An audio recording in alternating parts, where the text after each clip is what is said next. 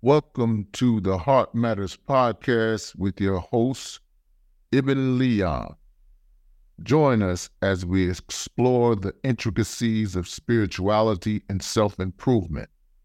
Gain a fresh perspective on enhancing your spiritual, emotional, and mental well being through the fusion of spirituality and self improvement. Enjoy Ibn's engaging conversations with guests from diverse backgrounds. They shared unique perspectives on personal growth and holistic health. From spiritual leaders to relationship experts, entrepreneurs to creatives, each episode delivers knowledge and inspiration. Tune in to the Heart Matters podcast for profound conversations and practical advice, empowering you to live your best life. Chapter 5 Inspiring Stories. Okay, everybody. So let me ask all of you a question that I asked myself back in 2017. Have you ever thought about starting your own podcast? When I was trying to get my podcast off the ground, I had a lot of questions. How do I record my episode? How do I get my show on all the apps that people like to listen to? The answer to every one of these questions is really simple Anchor.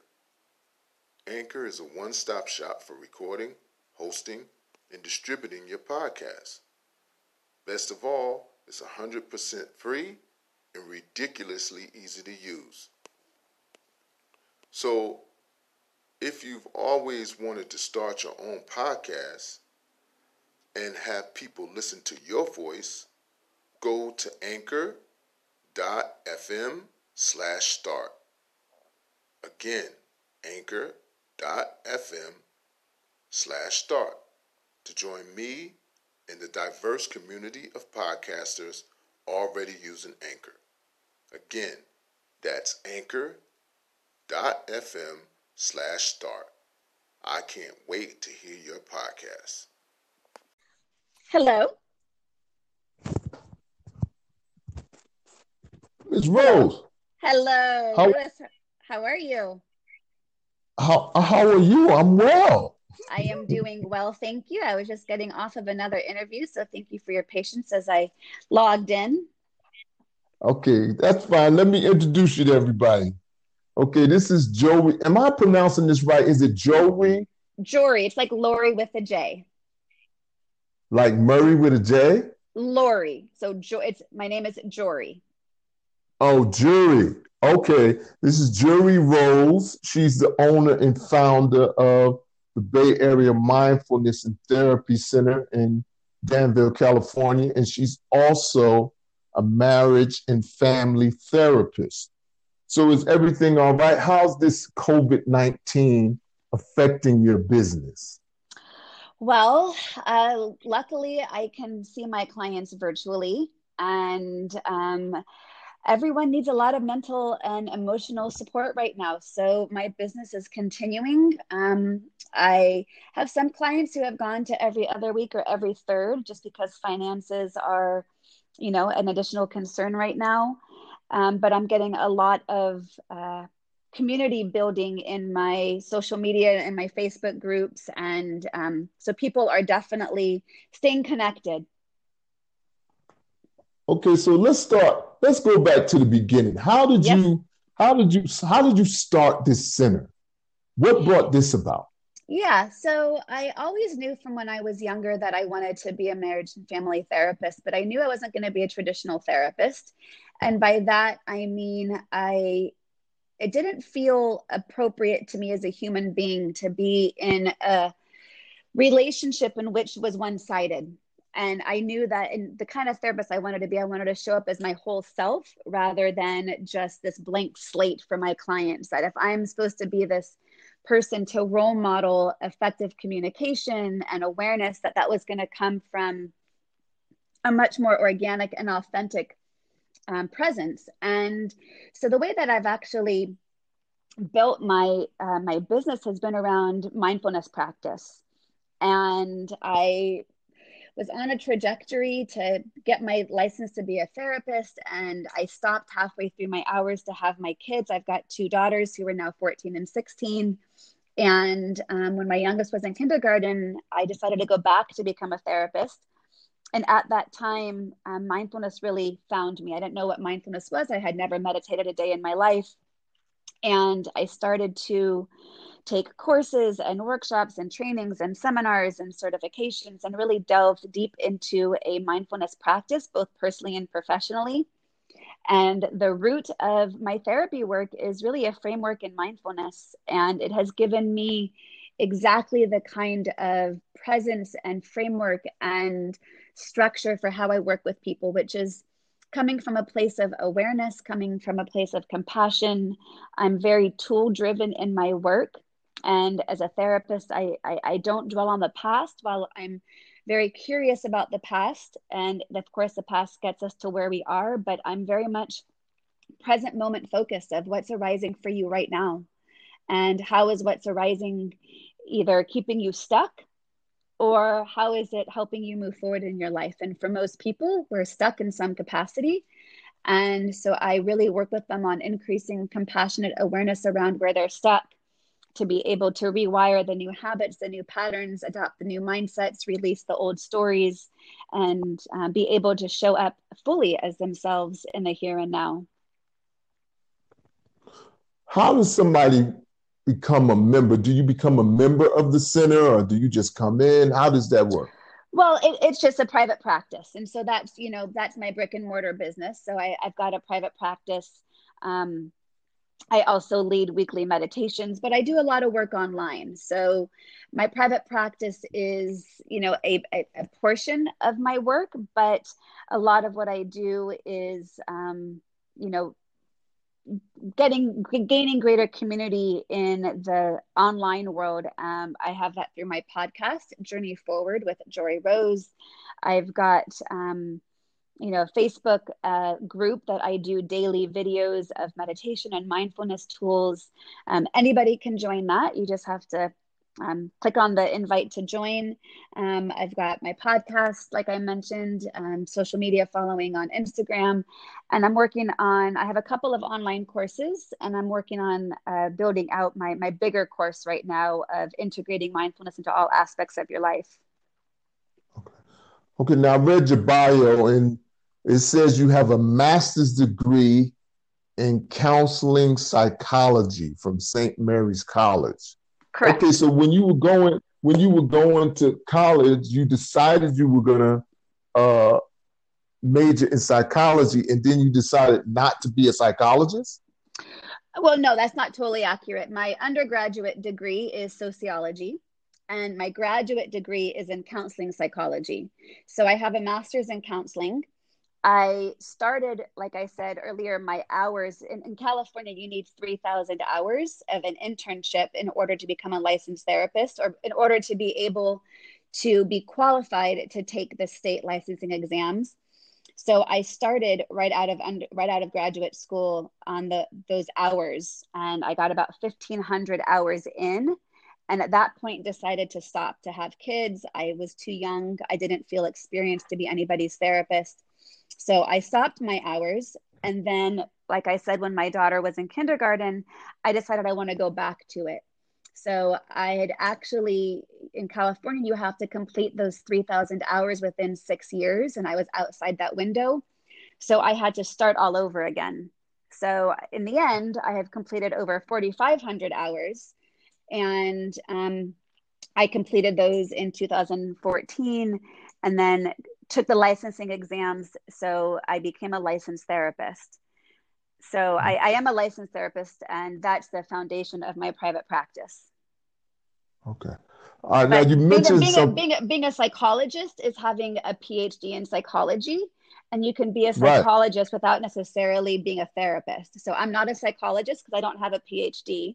I have a master's, and I've got a licensure in in, in therapy. Okay. Okay. Now you mentioned something about the past. So I, I got a question about that. How does a person uh, redefine themselves by letting go of the past? Well, one of the first things you've got to do is increase the awareness of what's keeping you stuck. So, and part of, you know, is that um, a trauma that you haven't worked through? Is it an, an identity that you've been defining yourself by? Is it holding on to anger? Is it holding on to resentment? Is it not knowing who you are? So you're lacking a sense of identity in this present moment. Um, but in order to let go of the past, you first have to have awareness and compassion for your story and be able to have what I would say is the mindfulness practice around it of how can I be aware of it without it let it without it taking over, without it defining me, without being in judgment around it. And when I practice that, I can begin to identify myself in the here and now rather than have that identity from the past. I also can be able to reframe some of my core memories. You know, when I work with clients around the areas in which they're stuck, some of their core memories are a result of things that maybe their parents said or did. And if we can get curious about, gee, your your your parent really shamed you for this, let's let's see what happens if perhaps we can be curious what was going on for your parent in that moment. Maybe their actions weren't really about you. Maybe it was a result of their own disconnection to self, or maybe their own trauma or their own shame. And so, partly by reframing some of our beliefs of how things unfolded, we're able to heal them. And you know, this is where therapy is really helpful because it guides us through this process. So to be able to redefine ourselves and let go of the past, you can't let go of what you're not aware of. And letting go is not the same as denying, dismissing, ignoring, or resisting. Letting go is a conscious practice of I see it, I honor it, I acknowledge it, and I recognize it's not serving me any longer to hold on to it. So someone, somebody who was trying to take this step, trying to let go of the past, they would have to go see someone, or would it be something they could possibly do on their own? Well, I think they could definitely do it on their own, but it would take a lot of uh, awareness to be able to get out of your own story on your own without someone helping you point out where you're getting stuck. Um, but this is where I see, you know, mindfulness practice anybody could do. Mindfulness is not therapy. And this is why I, I love the practice of mindfulness as a framework for the therapy that I do because anybody can learn to practice mindfulness. Anybody can practice meditation. And when you practice these these practices, for lack of a better word, you strengthen the ability to have awareness without judgment of what's coming up for you but you you got to you got to know what you're doing in terms of you know understanding what mindfulness is understanding what meditation is. But anyone can okay so okay so it, do mindfulness and meditation do they go together? Or are they separate entities? The the answer is yes and no. They are it's kind of like all squares are rectangles but not all rectangles are squares it's kind of like that. So, mindfulness and meditation are not interchangeable words, they are two separate things. Mindfulness right. is considered the informal practice, whereas meditation is considered a formal practice. So mindfulness is the the process in which you show up in your everyday life. It's your quality of presence and awareness that you bring to each moment. Whereas meditation is a a, a more structured practice of slowing down, creating space to come into your breath or into your senses to bring you into the present moment to increase awareness of what's arising so you can both simultaneously allow what is arising to exist while also increasing your focus and attention to place it where you want to. So, the more established a meditation practice you have, that is going to inform your mindfulness practice, meaning that's going to be the ability for you to be present is because you've had this ability to slow down and, and be aware. Okay. All right. Now, I've been seeing a lot of this on Facebook and different like social media things where uh husband and wife or you know two partners are living together during this pandemic and like you see some of the stuff and like they're getting on each other's nerves. So what advice would you give to couples who are living, you know, during this crisis? Yeah, absolutely. That's a really great question and something really important. A lot of couples are struggling around.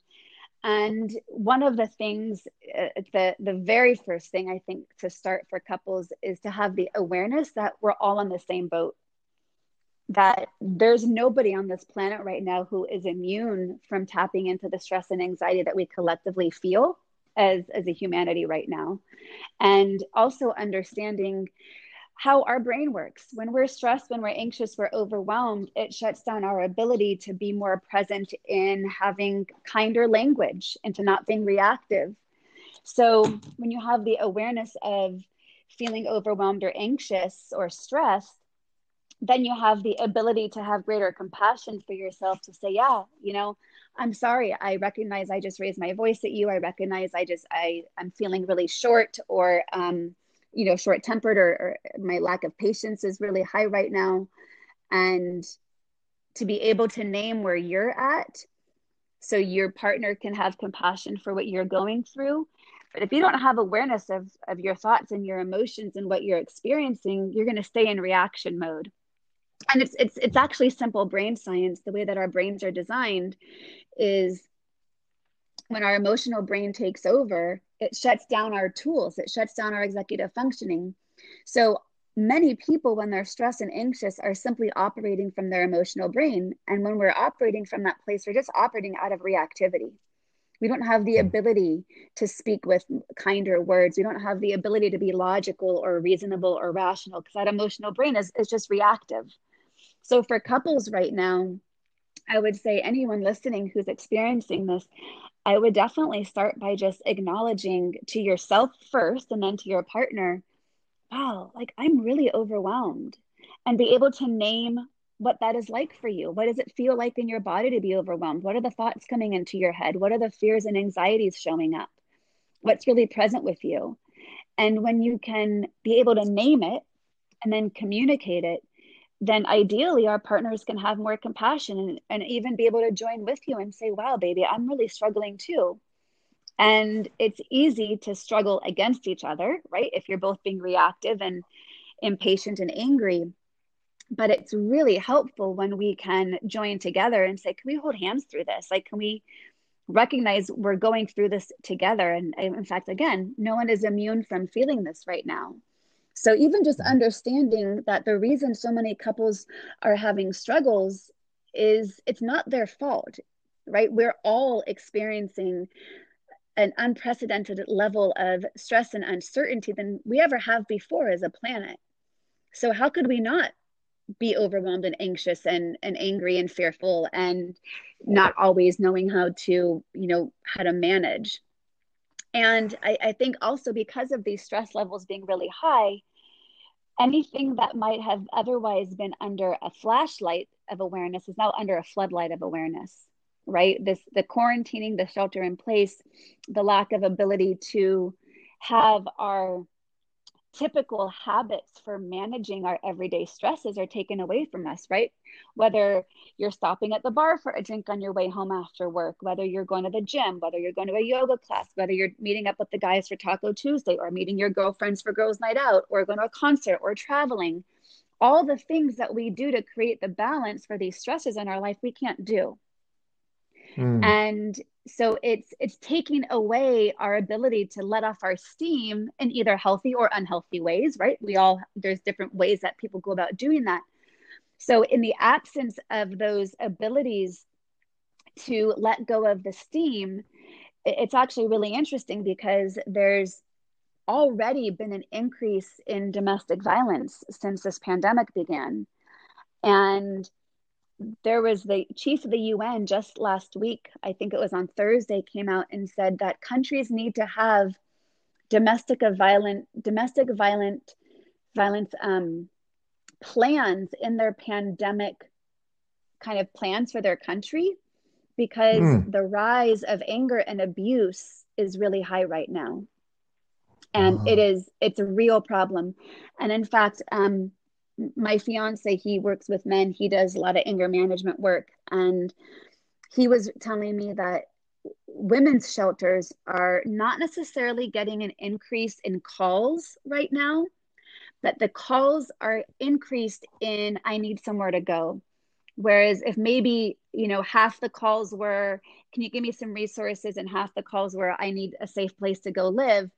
If there's the same number of calls right now, the majority of them are, I need some, some somewhere safe to go versus can I mm-hmm. just have a resource? Um, so for some couples, this is, you know, for some people, sheltering in place isn't so bad. I love my partner. I get along with my kids. I enjoy my home. I have some money in the bank, and this is like a gift of time. It's like a staycation. But for some people, their home isn't a safe place, and their partners and them have already had issues in communication or issues in managing their frustrations. And in the absence of an outlet, it can become problematic. Hmm. Okay, so when when was the first time you heard about this thing, this COVID nineteen? Do you remember? Um, I think it was definitely back in, gosh, I can't remember the exact dates of it, but when it was first starting to become a problem in China because uh, my plans for the summer initially was that my fiance and I were going to take our daughters on a trip to Cambodia and Vietnam. And once the awareness of what was happening in China, we had had the conversation of, hmm, I'm not really sure going to Southeast Asia this summer is a really good idea. Mm. So um, maybe that was in December when it was first coming up, maybe early January. I think that was probably one of my first awarenesses of it. Okay, so it wasn't it wasn't in the United States yet that we knew no. of. Not that yeah, not that I was aware of, no. Okay, tell me a little bit about your childhood. What kind of kid were you? How many siblings you got? Well, I am the youngest of three. I've got an older sister, 10 years older, an older brother, seven years older. Uh, my parents divorced when I was three and so I was really raised. My family growing up was really just my mom, my brother, and I. And uh, my dad died when I was ten, so really close with my family growing up. Very, um, yeah, I was a really good kid. I, I never rebelled. I was very, I was very close with my mom. Um, you're laughing at me. no, I'm just saying. You know, you you were good. I, I was a really good kid because my mom had a lot of trauma in her life and I knew I couldn't add to her stress. Okay. And so I, I, I honestly like I didn't, you know, I got I got grounded once my whole childhood. I got in trouble once. Um Are you serious? You got grounded once? My mm-hmm. God. Wow. Uh, that was yeah. a regular practice for me. Wow. okay, do you remember I, what you I got was, grounded for? Oh, do you oh, remember 100%. what it was for?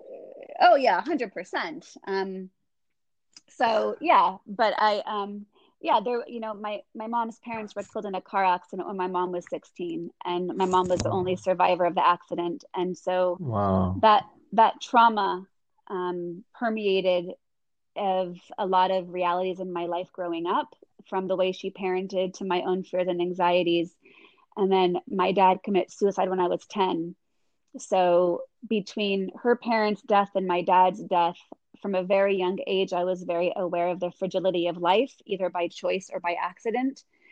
And wow. it, it caused me um, to stay very close to home, you know, to be very close to my mom, very dependent on her.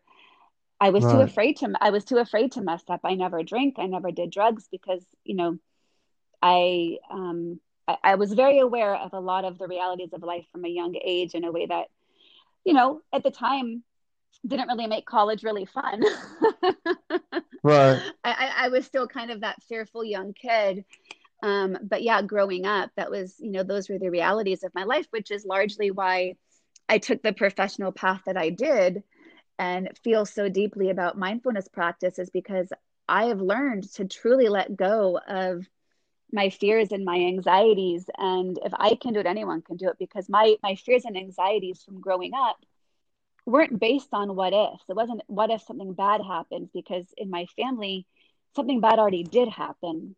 So right. my, my my fears were reality based, and they dictated a lot of my choices and a lot of my decisions. But it wasn't always serving me because it kept me kept me sheltered and it kept me from living my life fully. So, my own mindfulness practice of being able to increase my own awareness of what I was experiencing and what I was feeling and differentiating my thoughts and my emotions and my identity and learning how to stop my mind from ruminating or getting into fear and anxiety of the unknowns truly gave me freedom, which is why I'm so passionate about teaching others because if I can do it, anyone can do it. Now I wanted I wanted to ask you about this. This is important because uh, a lot of people, matter of fact, people that I know deal a lot with anxiety and depression. Mm-hmm. How do you, yeah, how do you manage, how do you manage that? How do you deal with those two things? Personally or professionally? Professionally. Well, it's simply um, noticing what's arising when you're feeling anxious. So, to pick one at a time, and start talking about. So, when you're feeling anxious, there's thoughts that are coming to your head, there's associated sensations in your body, there's emotions that you start to label as you relate to those thoughts and sensations. And to be able to notice the typical reactions that you have when those thoughts or sensations or emotions arise you know, if you have a thought of I'm not good enough, I'm not worthy, I won't succeed, I the unknown is scary, you know, then the reactions might be to um, go into fear or to ask the question why or to judge yourself, all of which is going to make all those things bigger. The thoughts bigger, the sensations stronger, the emotions bigger. So when you can, and, and it's truly the same thing with the depression. You know, depression is a sense of hopelessness and depression, we often get stuck ruminating on what's wrong. But when you can be aware of the pattern of what comes up for you when you're dealing with depression, you can acknowledge these are just thoughts, these are just emotions, these are just sensations. They don't define me and they're not permanent. So if I consciously breathe, then I can calm down my brain, I can calm down my body, I can choose compassion over judgment, I can choose to be grateful versus focus on what's wrong. So this is where you know these things become a practice. Hmm. i want to go back to the mindfulness thing because you were saying that you know people have to when you're dealing with mindfulness you have to deal with a certain level of honesty with yourself. So can a person be mindful practice mindfulness and be lying to themselves is that a possibility or no well, I think they could be doing what's called a spiritual bypass, where they could say they're doing the work, but if they're lying to themselves, they're not really doing the work. They might be convincing themselves that they are by going through the motions, but if you're lying to yourself, then you're not accepting what's arising. You're staying within judgment to yourself because there might be too much shame to acknowledge what you're really feeling or thinking. So uh, I think someone could do it, but they're not really practicing mindfulness. Okay, so if if a person is doing it, that that's the source of it. The source of it is shame, or is well, it something I, I, else? Without knowing, you know, I, I couldn't name a blanket answer for all of that. I think it would be really situation and person dependent. Um, there might be shame. They, there might be embarrassment. There might be judgment. There might be longing for something else. There might be um, sadness behind it. There might be anger.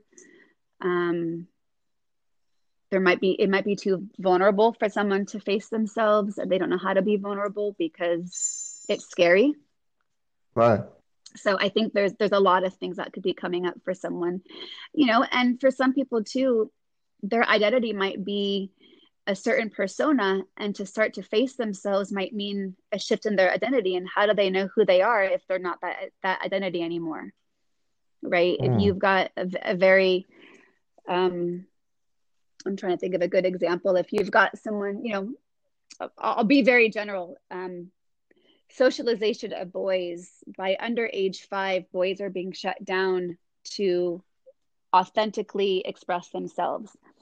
Studies show that by under age five, boys and girls have the same level of emotional expression. But by age five, boys are being given messages either very subtly or very explicitly of how a boy should and should not act by what they express emotionally. So they learn to cut off about two thirds of their emotional ex- expression. you know if they're too happy or joyful um, excited. It's you know don't be a girl if they are too emotional um, or show too much sadness or fear. You know it, it's it's stuff like you know playground talk of don't be a pussy be a man man up. And okay, so it, it, it, it, cuts off but this is how this is what the message boys are given.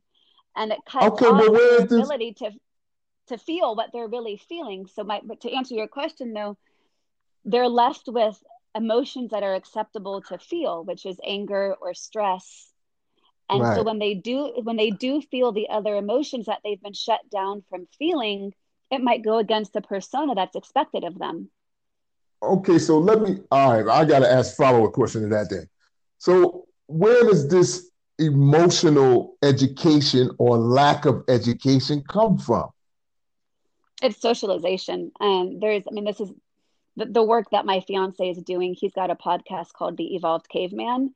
So he really delves deep into this topic and there's um it's called the man box culture of which this is how boys are socialized. This is not my opinion. This is you know what the studies show and this is anecdotally what is is demonstrated over and over again of how men are taught to be what a man is. And for a lot of the definition of masculinity is simply the absence of femininity. And in that absence of femininity takes away a lot of emotional expression. And so men are socialized to not feel and express their emotions but that doesn't mean they're not having them. So the mindfulness piece allows them to tune into what they've been told to shut down and to be able to give it a name. In fact, studies also also show that men can name about eight emotions and women can name about 17 emotions. So they don't even have the language to describe what's happening inside of them. Are you serious? This wow, this is uh, fascinating. Okay, yeah. look, I want I want to ask you about the um what what age would you recommend that boys begin to get re-educated emotionally? What age would you recommend? Do they have to be young adults or would you start, you know, preteen? I, I, would, would say start? I would well, it's got to come from the parenting. And even if the parenting supports it, the school ground playground is not going to easily support it. So it's going to, until they're adults, it's likely going to be a, an individualized practice with an awareness that I'm not feeling good in who I am because I'm constantly getting shamed for feeling what I feel. So I learn to shut it down. So I think any age um, is the ideal age, but often what happens is, in, part of that socialization, is you know where it really comes into play is in relationships and marriage because part of that socialization is men being told what it means to be a successful husband which is to often be a good provider.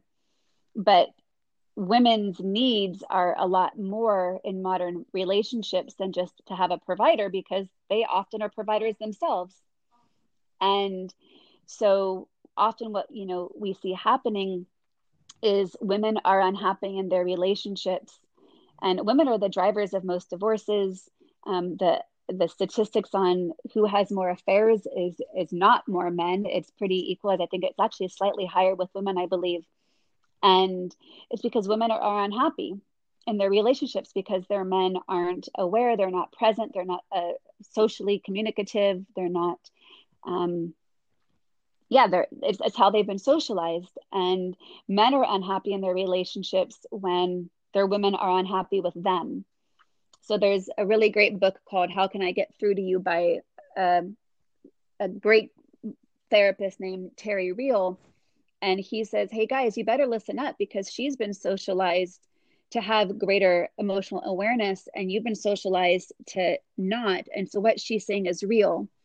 So often what you know we see in our work is couples exhibiting these patterns that are not their fault.